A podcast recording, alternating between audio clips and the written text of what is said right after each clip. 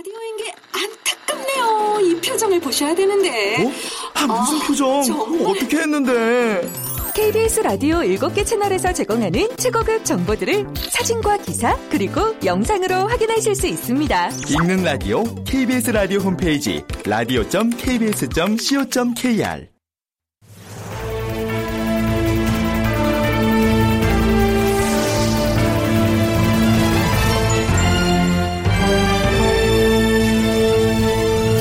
다큐멘터리 역사를 찾아서.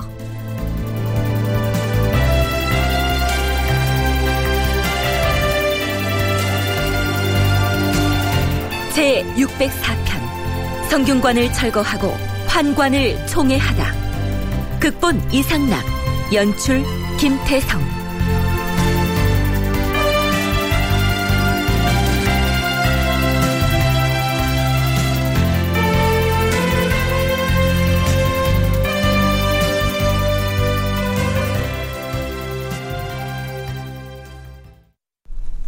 여러분 안녕하십니까? 역사를 찾아서의 김석환입니다. 갑자사화로 절대 권력을 거머쥔 연산군은 대신과 대간을 가리지 않고 걸핏하면 국문장으로 끌고 가거나 혹은 유배형에 처하는 등 가혹한 형벌을 그치지 않습니다.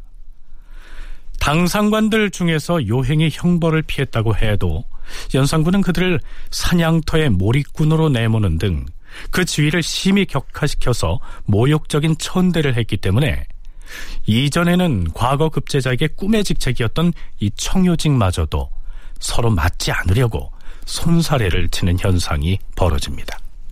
특히 언론 3사 중에서 홍문관의 관원들은 연산군 제위 중반까지만 해도 사헌부와 사관원에 종사하는 사람들에 비해서 탄압을 덜 받았었는데요. 갑자사와 직후에는 홍문관 관원들 역시 연산군의 표적이 됩니다. 연산 10년 4월 7일 승지 박열과 이계명은 들라 부르셨사옵니까 전하 홍문관 관원들을 모두 다 잡아들여서 곤장을 치라 했거늘 지금 어찌하고 있는 것이냐? 홍문관 관원들 모두 의금부에서 형장을 맡고 있을 것이옵니다. 맡고 있을 것이옵니다. 그 자들이 형장을 맡고 있는지 아닌지를 승정원에 가만히 앉아서 어찌한다고 하는 것인가? 아, 하오면 지금 당장 의금부로 가서 형장을 제대로 가하고 있는지를 확인하라. 예, 주상 전하. 아, 잠깐만. 그 자들은 곤장만 맡고 끝날 것이 아니니라. 권장을 친 다음에는 모두 외방에 유배하게 하라. 박안성은 창형을 속바치게 한 다음에 진잠으로 유배하고 응교 최숙생은 장 60대를 때려 신기에 부처하고 부응교 이행은 장 60대를 때려 충주에 부처하라. 교리 이자화는 장 60대를 때려 아산에 부처하고 부교리 권달수는 장 60대를 때려 용궁에 부처하라. 그리고 수천 박광영은 장 60대를 때려 목천에 부처하고 부수천 이사규는 장 60대를 때려 보울에 부처하고 부수천 김양진은 장 60대를 때려 예천에 부처하라. 박사 유부는 역시 장 60대를 때려 은질에 부처하고 저작 김내무는 장 70대를 때려 청안에 부처하고 정작 강홍은 장 70대를 때려 전라도 익산으로 붙여라. 경국대전에 의하면 홍문관의 직제는 정일품 영사 한 명을 비롯해서 정구품의 정자에 이르기까지 그 인원이 모두 20명인 것으로 되어 있는데요. 지금 연산군이 곤장을 쳐서 유배형에 처한 인원이 줄잡아 11명에 이릅니다. 무슨 죄를 지었느냐고요? 사헌부와 사관원의 간관들과 마찬가지로 간할 일은 간하지 않고 간하지 말아야 할 것을 간했으므로 임금을 능멸한 것이다. 이런 죄목입니다. 그렇다면 이들이 빠져나간 자리를 새로운 사람으로 채워야 하지 않았겠습니까? 연산군 일기에는 다음과 같은 사관의 평이 붙어 있습니다.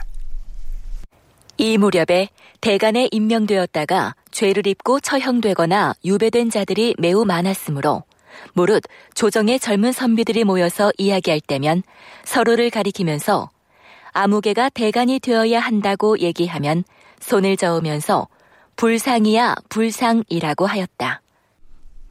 여기에서 불상이란 말은 상서롭지 못하다라는 뜻입니다. 그러니까 젊은 선비들 사이에 대간으로 천거되기라도 하면 영광으로 여기기는커녕 오히려 이 불길한 소리 하지 말게 하면서 도망을 쳤다. 대충 이런 뜻이죠. 우리 속담에 평양감사도 자기 하기 싫으면 그만이다 라는 말이 있는데요. 연산군 제위 말기에는 벼슬 안 할 자유마저 없었습니다. 연산 10년 5월 24일의 기사를 살펴보시죠. 내관 혹은 조정의 관원으로서 향리에 물러가 있는 자를 치죄하는 법을 세웠다. 이 시기에 나란 일이 잘못되어서 사람마다 벼슬하기를 좋아하지 않으므로 왕이 이런 법을 세운 것이다. 벼슬이 싫어서 낙향한 사람을 죄인으로 다스릴 법을 만들었단 얘기입니다. 사정이 이러했으니 조정의 신료들은 왕이 시키는 대로 그저 고분고분 따를 수밖에 달리 도리가 없었겠죠.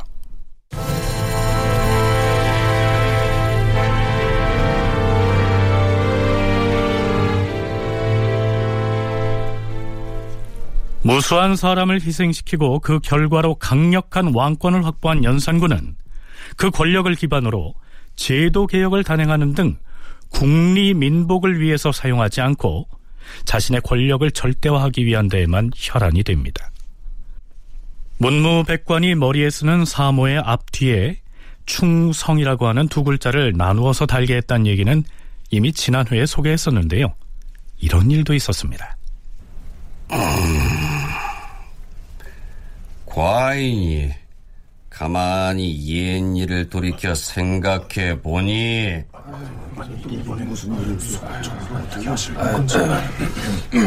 자 이렇게 연산군이 골똘히 옛일을 상고하는 기색이 보이면 아마도 대소신료들 사이에는 긴장감이 감돌았겠죠. 연산군이 비상한 기억력으로 예전의 일들을 끄집어내서 소급 처벌을 단행한 사례가 한두 건이 아니었기 때문입니다. 아닌 게 아니라 지난 얘기 한 가지를 끄집어냅니다. 심순문이라는 자가 처음 사헌부 장령이 되었을 때 감히 어이에 대하여 알고알고한 적이 있다. 과인이 입고 있는 의복의 폭이 좁다느니 혹은 넓다느니 있다 이 말을 했어. 어디 신하가 감히 군주의 어이를 두고 그처럼 무례한 말을 할 수 있는가? 그래서 심순문의 죄를 묻고자 하는데 경들의 의견은 어떠한가? 주상 전하, 그때 심순문은 처음으로 중국의 사신으로 들어가서 황제의 의복이 매우 넓은 것을 보았기 때문에 그렇게 아른 것이옵니다. 물론 어이의 넓고 좁음을 입에 올린 것은 부당하기는 하옵니다만 무슨 소린가? 신하로서 감히 어복을 입에 올려서 이러저러 말을 하였으니 이것은 심히 불경한 일이야. 심순문을 옥에 가두라. 그 뒤 심순문은 어찌 됐을까요? 심순문은 성종 17년에 진사시에 합격하고 연산군 1년에 별시문과에 급제하여 승문원 정자에 보임되었다. 이어서 박사로 승진되어서 성종실록 편찬에 참여하였다. 그 뒤 성균관 전적과 감찰이 되고 이해에 서장관으로서 명나라에 다녀왔다. 이어 병조정랑이 되었다. 이어서 홍문관 부수찬과 부교리와 사원부 지평을 거쳐 사원부 장령에 올랐다. 이때 국왕에 착용하는 의복의 장단을 지적하였다가 연산군의 미움을 사서 계령현에 유배되었다가 결국 참수되었다. 성품이 강직하고 직언을 잘하여 연산군의 폐정을 자주 지적하였다가 화를 당한 것이다. 갑자사화는 연산군이 국왕의 자리에서 쫓겨날 때까지 계속된다. 이런 언급을 한 적이 있습니다. 앞에서 예로 든 심순문의 경우처럼 폐비 윤씨 문제와는 아무 관련이 없는 인물들도 끊임없이 희생되고 있기 때문입니다. 임금의 복식을 중국 황제를 본떠서 옷자락을 넓게 하는 것이 좋겠다고 간했다면 오히려 기분 좋아할 일이었을 것 같은데요. 연산군의 눈에는 그것이 임금을 능멸하는 능상으로 비쳤던 것입니다. 뿐만 아니라 이후로도 도저히 이성적이라고는 할 수 없는 기행을 이어나가게 됩니다. 인제대 김은식 교수의 얘기 들어보시죠.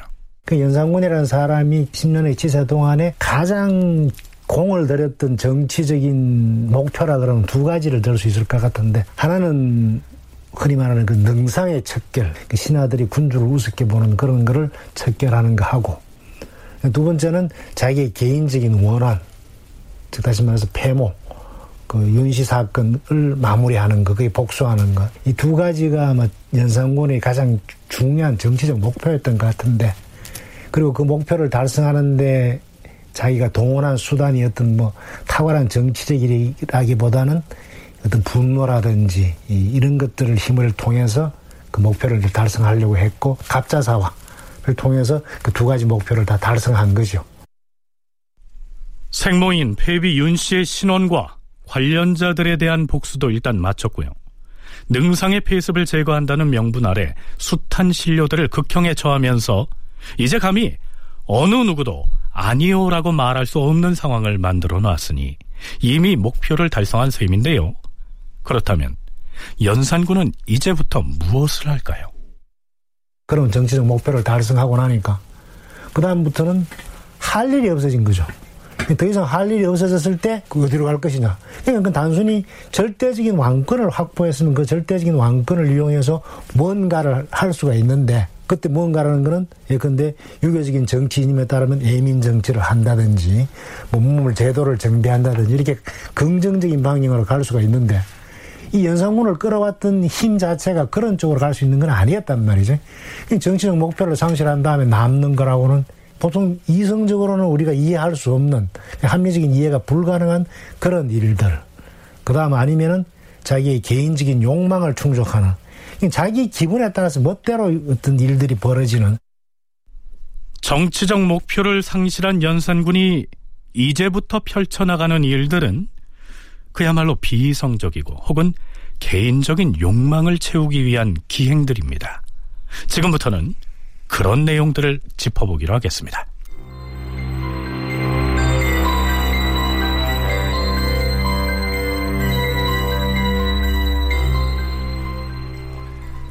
자, 앞에서 임금의 복식, 즉 어복에 대해서 언급했다고 해서 사헌부 장령 출신의 심순문을 처형했다 하는 내용을 소개했죠. 그런데 사실은 공복제도라고 해서 벼슬아치가 공적인 자리에서 입는 예복의 복색은 경국대전에 정해진 규정이 있기 때문에 함부로 고칠 수가 없었습니다. 따라서 심순문이 임금의 옷자락 폭을 넓히는 것이 좋겠다고 말한 것은 물론 임금에 대한 충성심에서 그랬다고 하더라도 온당한 말은 아니었습니다. 자, 그렇다면 연산군 자신은 이 공복제도를 존중했을까요? 제위 10년 윤 4월 25일 연산군은 갑자기 이런 교지를 내립니다. 아, 장차 당상관들은 조회에 참여할 때 모두 사라능단으로 지은 옷을 입게 하라. 이것은 조정의 채모만을 위하는 것이 아니라 가령 중국 사신이 와서 보더라도 조정의 광채가 이 정도는 되어야 하는 것이 아니겠는가? 주상 전하의 뜻이 그러하시니 당연히 받들어 시행하여야 하겠사오나 비단은 본토에서 생산되는 것이 아니므로 모든 당상관들이 한꺼번에 사라능단의 복색을 갖추는 것은 비단이 작지 않을 것이옵니다. 허허, 아무리 비단이 귀하다 하나 어찌 옷 하나를 준비하지 못하겠는가? 조정 신료들의 옷차림은 위의에 관계되는 일이니 의정부, 육조, 한성부, 당상관 그리고 대간을 모두 모이게 해서 조회복을 사라능단으로 하는 일에 대하여 의논하여 하르라. 여기에서 잠깐 사라능단이란 말이 나오는데요. 이런 뜻입니다. 사는 얇고 투명하게 짠 직물을 일컫고 라는 문양이 거칠고 성기면서 얇게 짠 견직물을 말하며 능은 얼음결같이 섬세하게 직조된 직물을 뜻하고 단은 광택이 있으며 두껍고 촘촘하게 짠 직물을 의미한다. 간단히 말하면 매우 화려하고 고급한 비단 옷감인데요. 직조를 어떻게 하느냐에 따라서 옷감의 종류가 사, 라, 능, 단으로 나뉜다는 얘기입니다. 어찌됐든 연산군이 작심하고 사라 능단으로 지은 조복을 신료들에게 입히겠다고 천명한 터에 대놓고 반대의 목소리를 낼 신료는 없었겠죠. 전하, 신하들이 성대한 복장을 하고서 임금에게 조회하는 것은 예의에 당연한 일이옵니다. 앞으로 당상관 이상은 조회에 참석할 때 사라 능단으로 지은 겉옷을 입는 것이 좋겠사옵니다.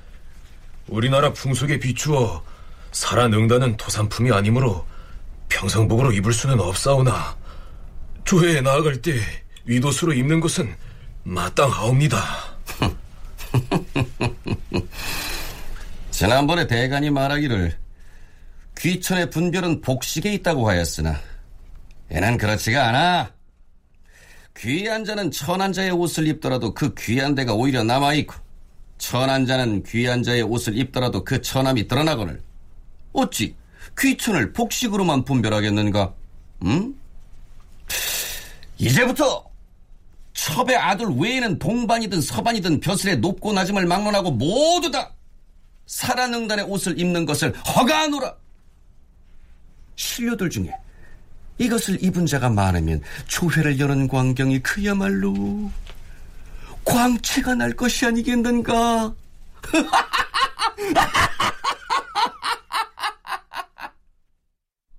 문무백관이 정전에 모여서 조참을 할 때 화려하게 보이게 하려고 수입품 비단 옷감인 사라능단으로 지은 옷을 입으라고 한 것입니다.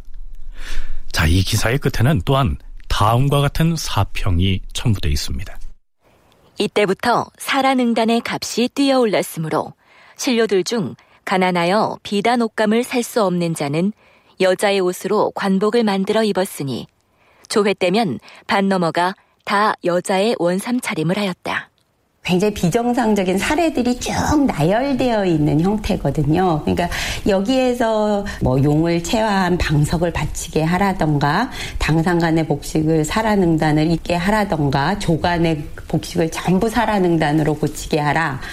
혹은 관대에다가 성자 충자를 쓰게 해라 이런 건 굉장히 돌출적이고 특히 중세 사회에서 공복제도를 정비하는 건 굉장히 중요한 관료제 운영 시스템에서 중요한 역할을 하는데 이런 시스템까지 다 무시하고 개인의 취향과 일탈행위를 거듭하는 걸로 느껴지는 사례로 계속 제시되어 있습니다. 진주교대 윤정 교수의 얘기였는데요.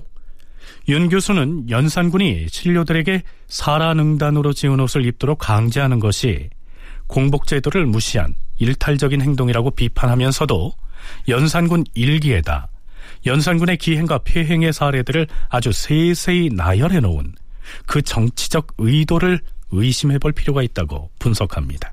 세세한 사한사한 왕이 명령한 내용들 그것도 왕이 개인적인 취향을 반영하는 무슨 물품들을 연산군 일기는 끊임없이 서술하고 있거든요.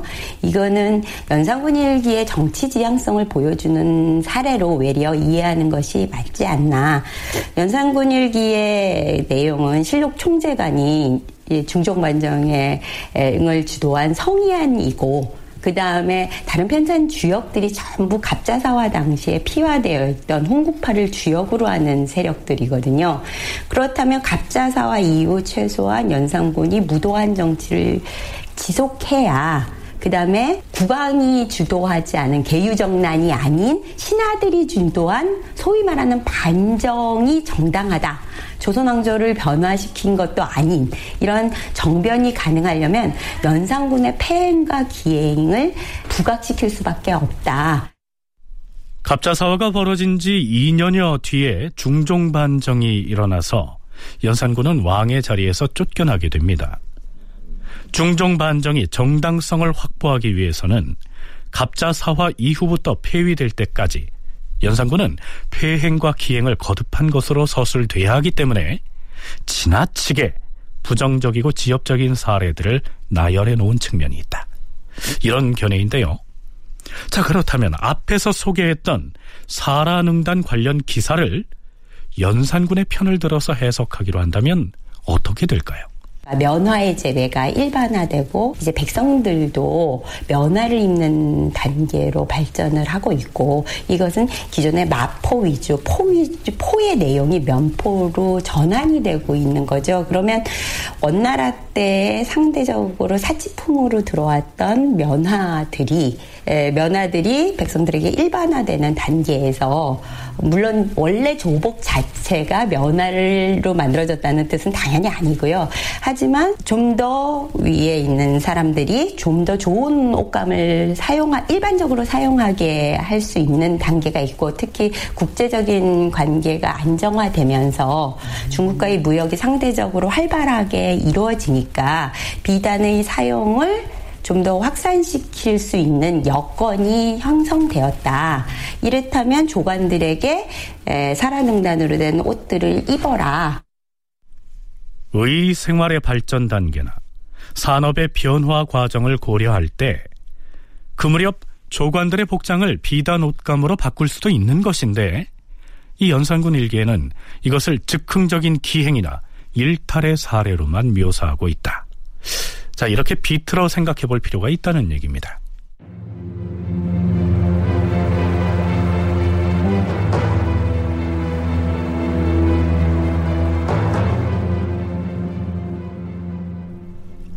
연산군은 갑자사와 이후 성균관과 문묘를 서둘러 옮기도록 조치를 취합니다. 이 역시 실록 편수자들의 지탄의 대상이 되고 있습니다. 그렇다면 연산군은 유교를 상징하는 성균관과 문묘를 왜 옮기려고 했을까요? 연산 10년 5월에 성균관 유생들 사이에서 이런 일이 있었던 모양입니다.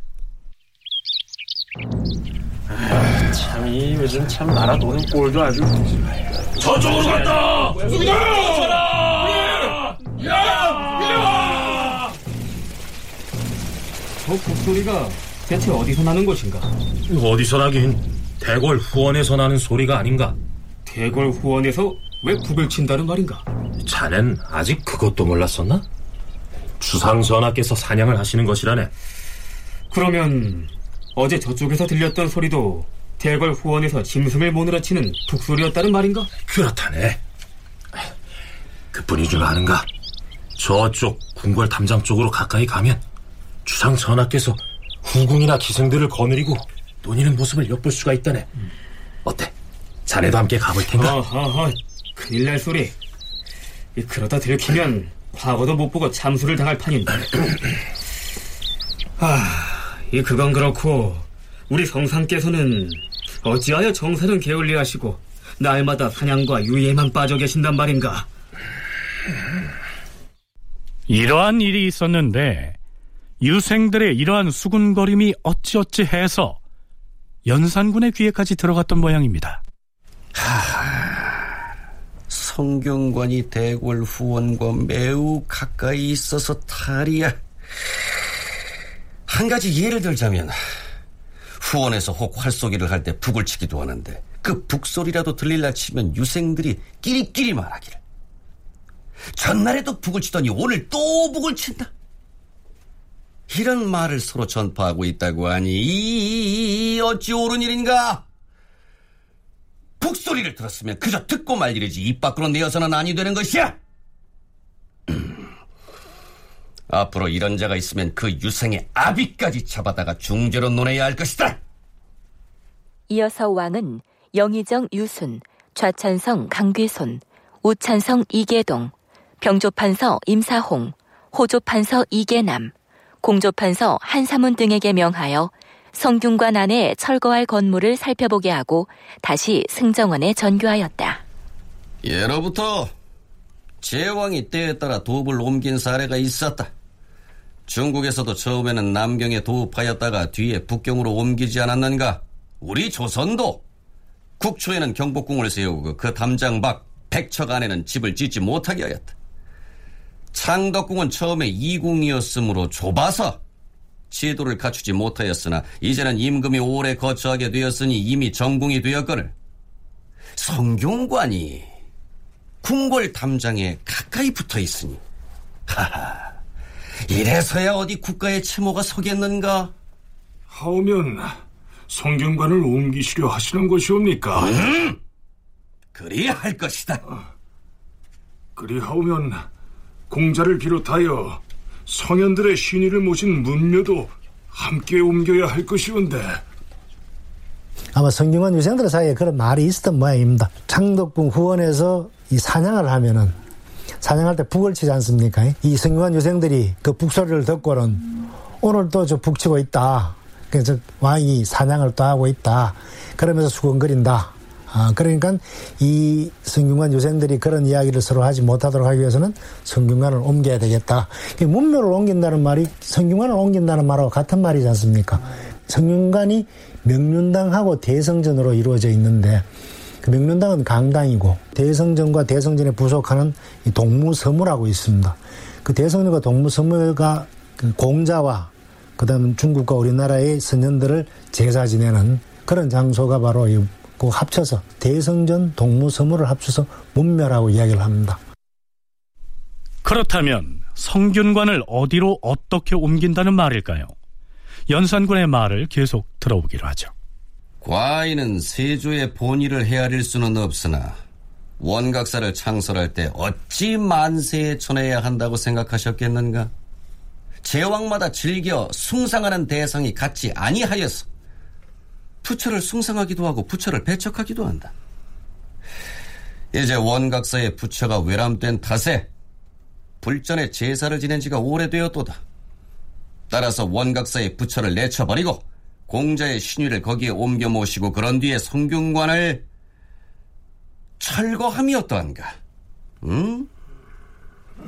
철문 유생들 중 누가 감히 성균관과 문묘 철거를 시비하겠는가? 승진은 의견을 말해보라. 원각사를 철거하고 그 자리에다 성균관의 옛 제목을 써서 옮겨 세워도 무방할 것으로 사료되옵니다. 알카니 알카니. 그리하라. 건물이 완성되기 전에는 임시로 초막이라도 가설하여 공자의 신위를 우선 옮겨 모시면 될 것이야. 성균관을 원각사 터에 옮겨주는 동안 그 신위는 우선 대평관에 옮겨 모시도록 하시옵소서. 그러니까 세조가 지었던 원각사라는 사찰을 헐고 그 자리에 성균관과 문묘를 옮기겠다. 이런 내용이죠. 공자를 비롯한 성현들의 위패를 모시는 문묘와 성균관은 유교의 상징이라고 할 만한데요. 갑자사와 이호, 연산군이 이들 시설을 다른 곳으로 옮기겠다는 것은 무엇을 의미할까요? 김원식 교수의 얘기 들어보시죠. 조선시대가 군주제 국가이지만은 그럼에도 불구하고 군왕이 마음대로 자기의 권력을 자의적으로 행사할 수 없도록 하는 여러 가지 힘이 있지만 그 중에서 가장 강력한 힘이 유교적인 정치 이념. 그러니까 유교적인 정치 이념이 가장 강력한 힘인데 그 연산군으로서는 자기의 권력을 자의적인 개인적인 유흥을 중심으로 해서 자기의 권력을 행사할 때 그럴 때 그거를 비판할 수 있는 그런 이념이 바로 유교적인 정치 이념이고 그러면 그 유교적 정치 이념에 대해서 아예 비우호적인 그걸 부정적으로 바라보는 그런 시각이 있었을 테고 그게 당연히 성균관을 자기의 유용을 위해서 그렇게 옮길 수 있는 그런 결정을 내릴 수 있는 배경이 되지 않았을까.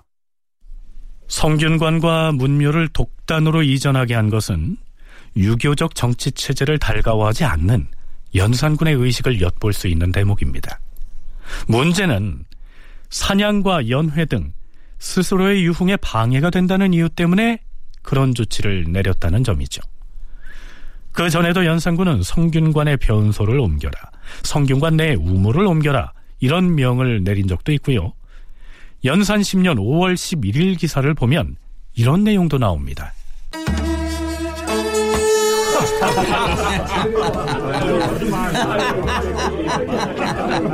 아, 자, 자, 자.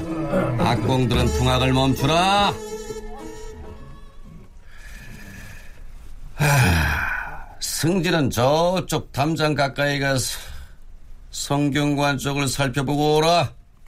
저, 전하, 성균관을 살펴보라 하시면...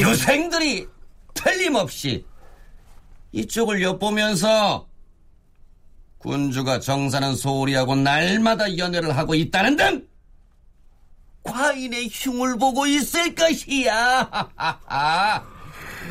아니 되겠다. 성균관에서 불이 나면 대궐로 옮겨붙을 염려가 있지 않겠느냐? 어? 공주의 명하여서 성균관 서재 바깥쪽에다 아예 방화벽을 쌓게 하라. 왕이 날마다 여러 희첩들과 후원에서 잔치놀이를 하였는데 성균관 유생들이 엿보는 것을 싫어하여서 이러한 전교를 내린 것이다.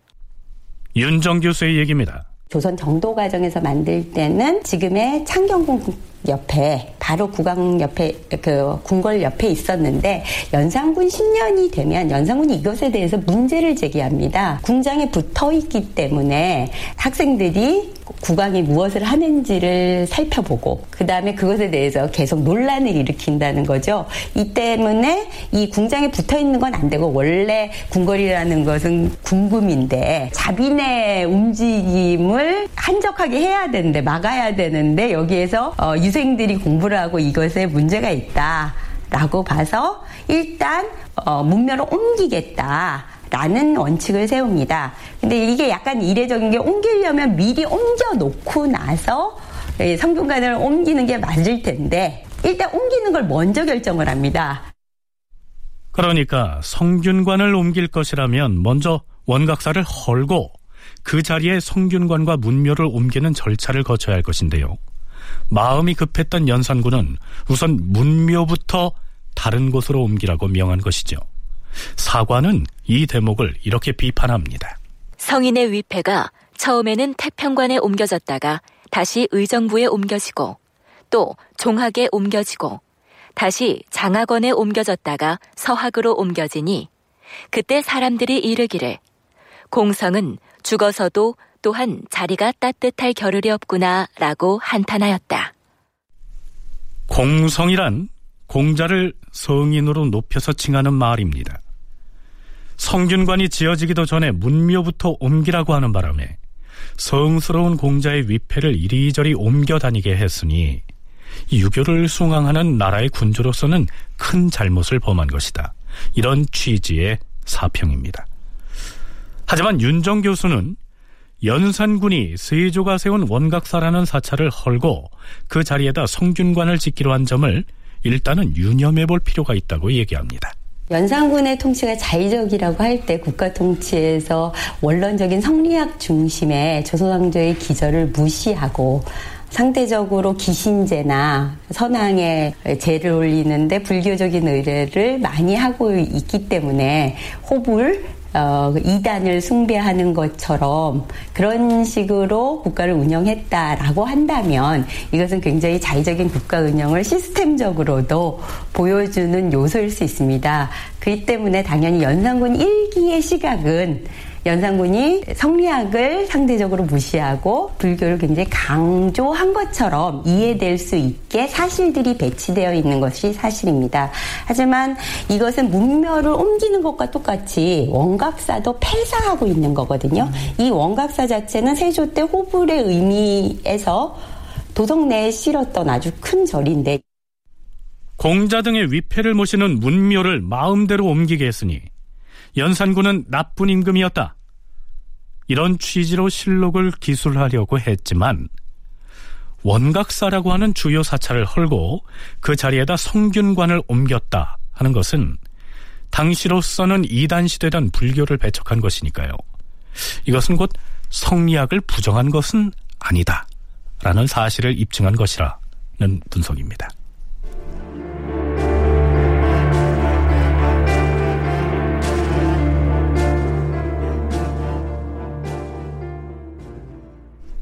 자, 이제 화제를 좀 바꿔보겠습니다. 제위 10년 3월 12일, 연산군은 갑자기 이러한 내용의 교지를 내립니다. 무릇 낮은 벼슬의 관원이나 내관 등이 명을 받들고 출타를 할 때 말을 탄 채로 그냥 지나가는 자들이 있다. 이것은 사체에 매우 어그러진 일이라 아니할 수 없다. 아니, 내관은 임금이 부리는 사람이 아닌가? 그런데도 사람들이 업신여기고 조롱하고 비웃으니 얘는 능상의 폐습이 아닐 수가 없다. 이런 풍습을 금단하는 절목을 의논하여 하려라. 자, 이게 무슨 얘기일까요? 여기에서 말하는 내관은 내시부에 소속된 환관이죠. 그런데 그 환관이 어명을 받들고 행차를 할 때에도 사람들이 비웃으면서 조롱을 하고 있으니 이것은 곧 임금을 능멸하는 능상의 폐습이다. 그러니 앞으로는 누구든 어명을 수행하려고 행차하는 내관을 보면 말에서 내려서 이해를 갖추게 하라. 이런 얘기입니다. 자, 연산군은 왜 갑자기 환관들의 주의를 격상시키려고 하는 것일까요? 환관은 가장 가까이에서 임금을 보필하는 사람입니다. 중국에서는 이 환관 세력이 막강해서 그 때문에 여러 가지 폐해가 생기기도 했는데요. 하지만 우리나라의 경우에는 고려 시대와 조선 시대를 거치는 동안 환관이 바로해서 문제가 된 적은 단 한 번도 없었습니다. 윤정, 김훈식 두 전공 교수의 얘기 들어보시죠. 중국과 조선을 비교해서 봤을 때 상대적으로 조선의 국왕들은 근시 세력을 가지지 못한다라는 것이 가장 큰 특징입니다. 국왕은 국가를 통치하는 데 있어서 자신이 발탁한 측근 세력을 옆에다 두고 정치를 할 수 있는 것이 아니라 철저하게 과거에 의해서 국가의 공적 시스템에 의해서 성장된 관료들을 기반해서 통치를 하는 구조가 바로 조선왕조의 특징적인 구조인데 이 구 조의 핵심이 환관에게 권리가 없다, 권력이 없다. 특히 중국에서는 환관의 폐해가 굉장히 큰 이유는 왕이나 황제도 인간인지라 자기에게 친밀한 근밀한 신하들을 두고 자신들이 통치를 할 수 있다면 이게 왕의 힘의 백그라운드가 되는 거죠. 조선시대 정치의 특징 중에 하나가 중국하고 비교했을 때 중국에는 이 명청대 환관들의 그 권력이 막 강해지면서 여러 가지 문제가 생기는데 우리나라에서는 고려시대도 그랬고 조선시대도 마찬가지로 특히 조선시대에는 환관들의 권력 이 문제가 된 적은 한 번도 없습니다. 그 가장 중요한 이유 중에 하나가 이 공식적인 왕명 출납을 성정원을 통해서 하도록 했던 조치.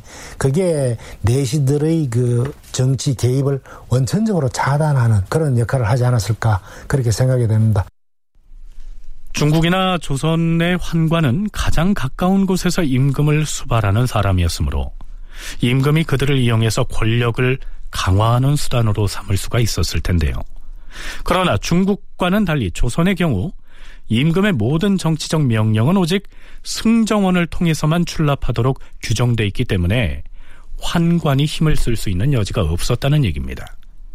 그렇다면 왕명을 출납하는 승정원이 임금의 오른팔 왼팔이 되어줄 수가 있었을까요? 내시는 한 번 내시면 영원한 내시입니다. 그러나 성정원 관리들은 한 번 성정원 관리라고 해서 영원히 성정원 관리는 아니거든요. 성정원 관리를 했다가 다시 자기도 다른 육조로 갈 수도 있고 뭐 이렇게 다른 옮겨가는 그런 과정 중에 성정원에 일식 이제 근무하는 거니까. 그러니까 이 내시들 같은 경우는 항상 한 번 내시면 처음부터 끝까지 내시니까. 그런데 그 내시들한테 왕명 출납을 맡게 했을 때는 문제가 생기는 거죠. 왕과 그 오랜 시간 동안 계속해서 왕명을 출납을, 특히 왕명 출납하는 건 우리나라도 뭐 내시들도 마찬가지입니다만은 왕의 명령을 직접 전달하고 왕과 가까이 있는 내시들은 실제로 그렇게 많지를 않습니다. 그러니까 그런 사람들이 평생 동안 왕 직원거리에서 왕명을 출납하게 될 때는 굉장히 큰 문제를 야기할 수 있는 그런 권력을 갖게 되는 거죠. 내시들도 왕명을 출납하기는 하지만 사소한 심부름을 할 뿐이고요. 공식적 왕명은 오직 승정원을 통해서만 출납하기 때문에 환관들은 기껏해야 임금의 개인적인 노비나 마찬가지였다는 얘기입니다. 그런데 연산군은 이것을 바꾸려고 시도한 것입니다.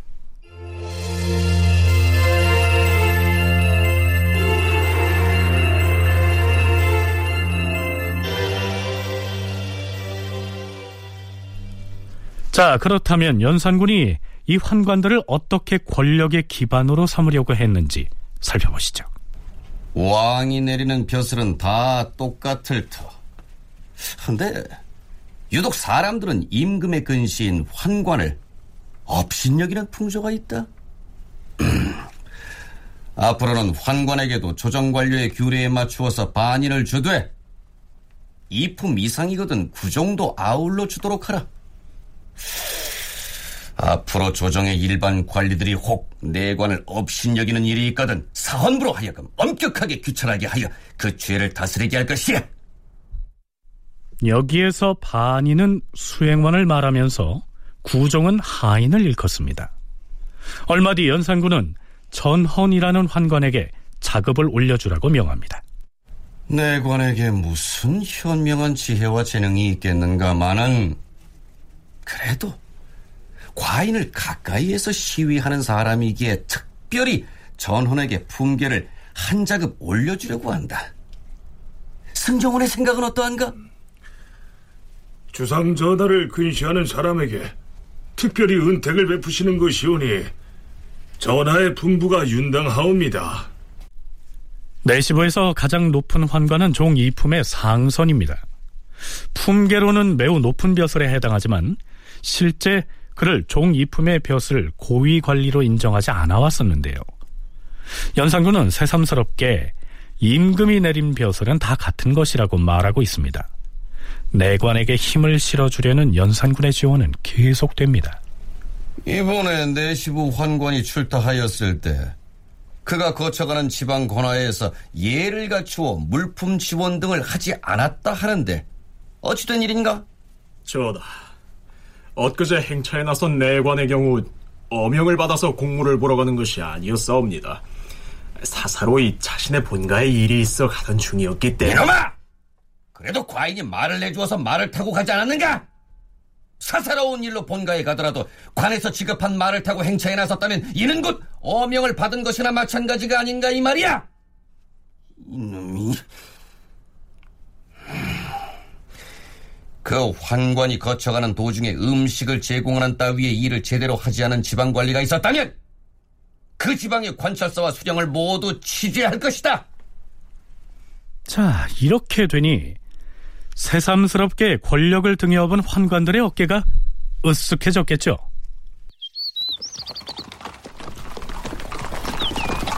물러거라! 내관 최공께서 어명을 받들고 나신다! 아니, 저자는 누군데 어명을 수행하는 본관에게 예를 갖추지 아니하고 말을 타고 그냥 지나가는 것이냐? 잡아 오너라! 자, 환관의 행차를 보고도 예를 갖추지 않았다고 해서 처벌을 받는 지방 관리가 속출하기도 합니다.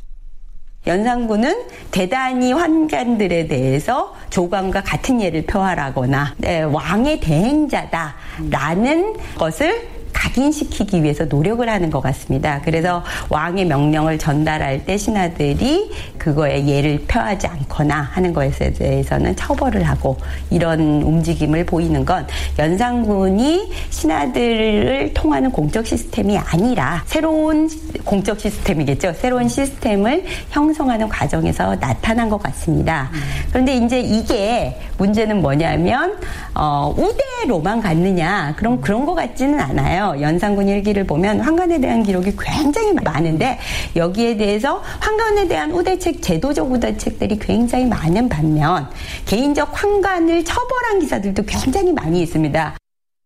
그렇다면 이 시기 연산군은 의정부의 대신들이나 육조의 판서들이나 혹은 젊은 청요직 관리들이 철저히 제압당해서 국왕으로서 전혀 두려울 것이 없는 상황이었을 텐데요. 왜 하필이면 기껏 내시부의 환관들에게 의지해서 권력의 기반으로 삼으려고 했을까요? 연산군이 제일 관심을 가졌던 재정기구 중에 하나가 내수사입니다. 그 내수사는 왕실의 사적인 재정을 담당하는 내수사거든요. 그 다음 연산군이 관심을 가졌던 이 군대는 내검입니다. 그러니까 내검이 내수사, 내시부 요게 쉽게 말하면 궁중과 부중을 보통 나누는데 국가라는 걸 그, 그 나라를 다스릴 때 왕과 신료들 그 합체가 나라가 되지 않습니까? 그런데 방금 이야기했던 내시부나 내수사나 내금이라는 건 철저하게 왕 개인의 사적인 군사 경제 그다음에 시종을 드는 그런 집단들입니다. 거꾸로 말하면 연상군의 절대 권력 자체가 신료들이 광범위한 지지 위에서 만들어진 게 아니고 자기 개인의 독단적인 어떻게 보면 비정상적인 방법으로 확립된 그런 절대 권력이고 그 절대 권력을 옹이할 수 있는 것은 자기가 직접 부릴 수 있는 자기의 사적인 통제하에 들어있는 그런 집단밖에 없는 거죠. 훈구 대신이나 대간 등이 감히 간언 한마디를 입 밖에 내지 못할 정도로 연산군에게 절대 복종하고 있는 것처럼 보이지만 그 권력은 정치력을 발휘해서 얻은 것이 아니고 개인의 독단 그리고 폭력으로 만들어진 것이었기 때문에 연산군 스스로도 불안했던 것입니다. 그래서 평소 사적으로 부려왔던 내금이 또 내시부 정도에 의존할 수밖에 없었다는 얘기입니다.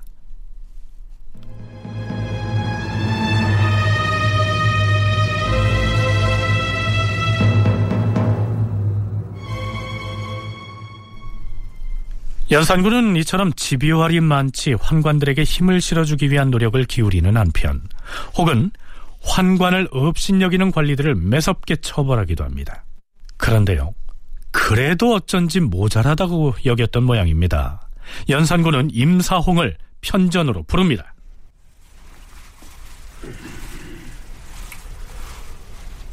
부르셨사옵니까, 주상전하? 아, 그래, 그래, 그래, 그래. 아, 내관에게 지급할 승명패를 만들어야 하겠는데, 경이 글자를 쓰도록 하시오. 예, 전하. 하운데 어떤 재료에다 무엇이라 써야 하겠사옵니까? 아, 상하로 패를 만들되 한쪽에는 승명 두 글자를 쓰고 다른 쪽에는 중관 두 글자를 쓰도록 하시오. 승명 중관. 하운데 왜 굳이 중관에게 패를 만들어 패용하게 하시려는지. 아, 이거 참. 지금 임금에 대한 능상의 풍조가 만연하여서 내관이나 하급 관리가 어명을 수행하기 위해 외출을 하더라도 사람들이 그저 심상하게 여기고서 말을 탄 채 지나는 형편이 이는 군주의 명을 욕보이는 것이야. 어? 만일 중관이 이 패를 패용하고 나가면 지나는 사람 모두가 왕명을 받은 사람으로 할 것이 아니겠는가? 응? 승명패 한쪽 면에 쓰게 한 승명이란 두 글자는 임금의 명을 받았다. 이런 뜻이고요. 그 뒷면에 새긴 중관이란 말은 여기에선 환관을 의미합니다. 그냥 왕의 명을 전달하러 가는 내시일지라도 다른 사람이 보기에는 저 사람이 왕명을 전달하는 내신지 아니면 자기 개인의 사적인 일 때문에 가는 내신지 아니면 할 일 없이 가는 내신지 구별이 안 되지 않습니까? 근데 내 세상에 그걸 구별하는 방식이 성명패인 것 같습니다.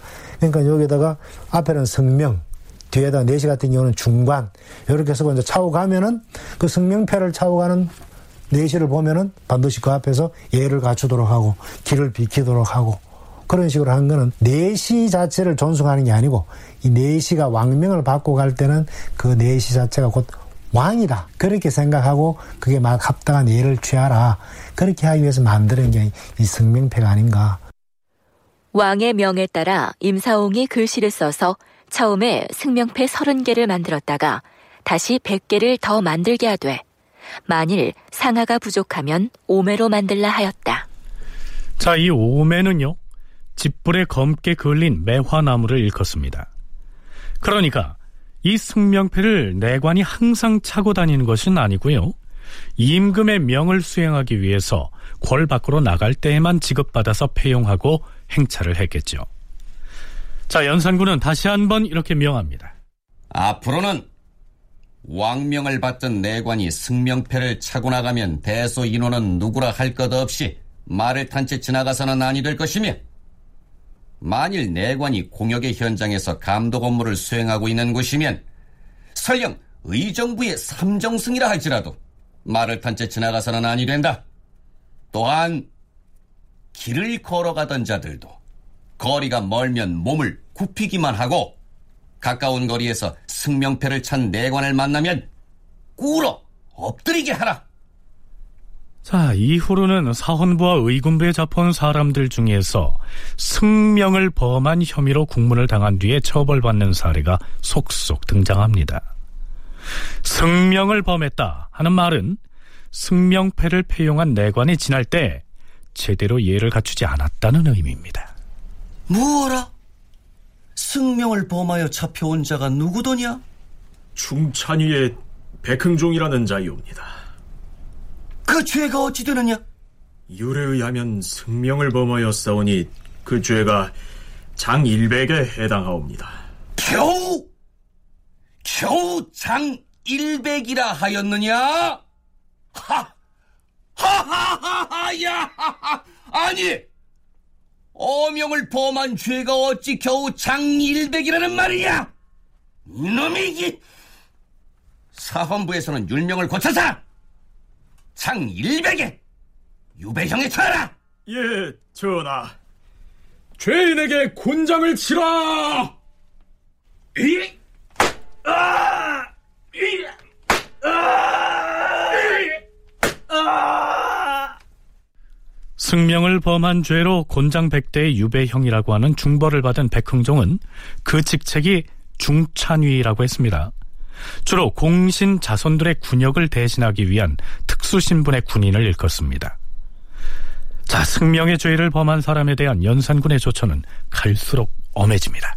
이제부터 내관이 어명을 받고 나갈 때에는 거쳐가는 길을 을에 사람을 시켜서 미리 닦아놓게 하라. 자, 내시부의 환관들 중에서 연산군의 명을 받고서 골 밖으로 가장 자주 행차를 했던 인물은 역시 최공이라고 하는 사람이었던 모양입니다. 최공에게 예를 갖추지 않아서 극형을 받은 희생자도 발생합니다. 최공이 어명을 받고 나갔을 적에 진사 강이온이 미처 말에서 내리지 못하였는데 그 사실을 최공이 돌아와서 고소하니 곧 임금이 명하여 그를 차명에 처하게 하였다. 조선사 연구자들이 쓴 논문에선 바로 이 승명의 죄를 범했다 해서 죽은 강이온 역시 넓게 보아서 갑자사화 때 화를 입은 피화인으로 분류해서 기록하고 있습니다. 갑자사화는 연산군이 왕위에서 쫓겨날 때까지 끝난 것이 아니다 라고 말하는 것은 이런 경우 때문이죠. 이 대목에 대한 사관의 사평은 이렇습니다. 왕이 승명의 죄를 범한 자에 대하여 그 법령을 준엄히 하였으되 그래도 왕의 명이 지켜지지 않을까 염려하여서 서울에서나 지방에서나 말탄 자는 내리게 하고 걷는 자는 엎드리게 하여 감히 우러러보지 못하게 하였으며 이를 어긴 자는 사람들이 많이 모인 곳에서 죄인의 목을 베고 그 시체를 길거리에 버려두는 형벌에 처하니 여염집에서는 말을 기르지 않으려 하였고 거리에 통행하는 사람들이 드물었다. 승명을 이르러 시랑이라고 하였으니 아마 승명과 시랑은 속어로 발음이 서로 닮았으므로 사람을 해침을 견주어 그렇게 말한 것이리라. 네, 승명을 속어로 발음하면 시랑과 비슷하게 소리가 나서 사람들이 그렇게 불렀다는 겁니다. 시랑이란 승냥이와 이리를 일컫죠. 승명패는 내관만이 착용했던 것은 아니었습니다. 나중에는 임금의 명을 받고 외방, 즉 지방에 파견되는 모든 관리들에게도 폐용하게 했습니다. 바로 이 승명패를 폐용하게 한 것이 민심의 이반을 가속화해서 중종반정의 한 원인으로 작용한 측면이 있는 것이죠. 다큐멘터리 역사를 찾아서 다음 주 시간에 계속하겠습니다.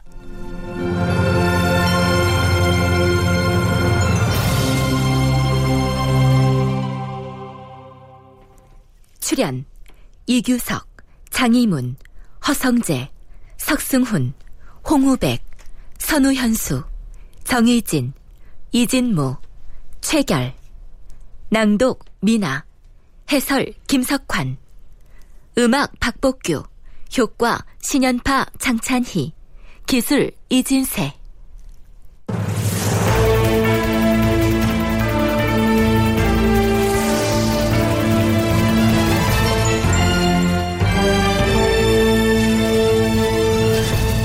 다큐멘터리 역사를 찾아서 제 604편 성균관을 철거하고 환관을 총애하다 이상락 극본 김태성 연출로 보내드렸습니다.